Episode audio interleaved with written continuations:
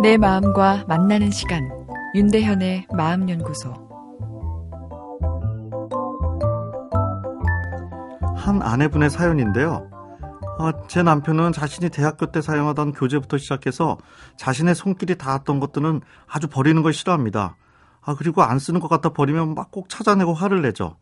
아파트 살면서 온갖 물건을 다 쌓아놓고 살려니 너무 답답해서 어쩔 수 없이 제 물건과 아이들 물건을 버려서 정리하고 있죠.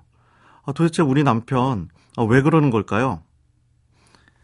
불필요한 물건까지 버리지 못하는 것은 이 과거에 대한 집착인 듯 싶지만 사실은 미래에 대한 이 불안과 더 관계가 있죠. 미래에 대한 불안 자체는 정상입니다. 불안이라는 것은 이 생존과 관련된 마음의 신호죠. 미래에 대한 불안은 자신이 미래를 걱정하고 준비케 하는 것이죠. 그러니까 이 불안이 없다면 이 미래에 대해서 우리가 잘 준비를 하지 않겠죠. 근데 문제는 불안이 지나치면 이 뭔가를 버리지 못한 이런 형태의 강박 행동이 나오게 되고 나도 힘들게 하지만 이제 주변도 힘들게 하는 거죠. 어떻게 하면 이 남편분의 이 과거의 물건에 집착하는 것을 좀 느슨하게 만들어줄 수 있을까요? 이게 잔소리를 아내분들이 하기가 쉬운데 이 잔소리는 별로 효과가 없습니다. 과음하지 마세요 같이 남편이 변명할 여지가 없는 아내의 권유에도 남편은 청개구리처럼 반응하는데 이렇게 물건 버리지 않는 것처럼 이유 있는 행동은 말로 변화를 주긴 더 어렵죠. 물건을 버리지 못하는 행동은 불안감을 억누르는 일종의 자신만의 의식이죠. 그 의식, 그 행동을 약화시키려면 다른 형태의 불안 해소법, 어떤 새로운 대체제가 필요한데요.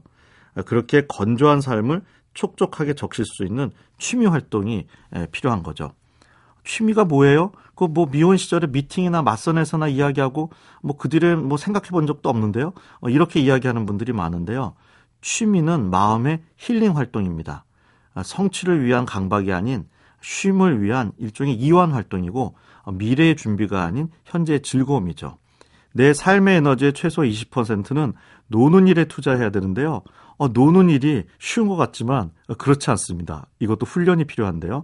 취미란 말 뜻처럼 취미는 세상의 아름다움을 즐길 수 있는 힘인 거죠. 아내분들, 미래의 불안을 강박이 아닌 현재의 즐거움으로 녹일 수 있는 공동의 취미를 남편과 만들어 보세요. 남편이 노는 걸 영 싫어한다고요? 걱정하지 마십시오. 이 과거 물건에 대한 집착도 에너지입니다. 작은 즐거움이라도 경험한다면 누구보다 열심히 놀 수 있는 에너지를 갖고 있는 게 남편이라 생각됩니다. 윤대현의 마음연구소, 지금까지 정신건강의학과 전문의 윤대현이었습니다.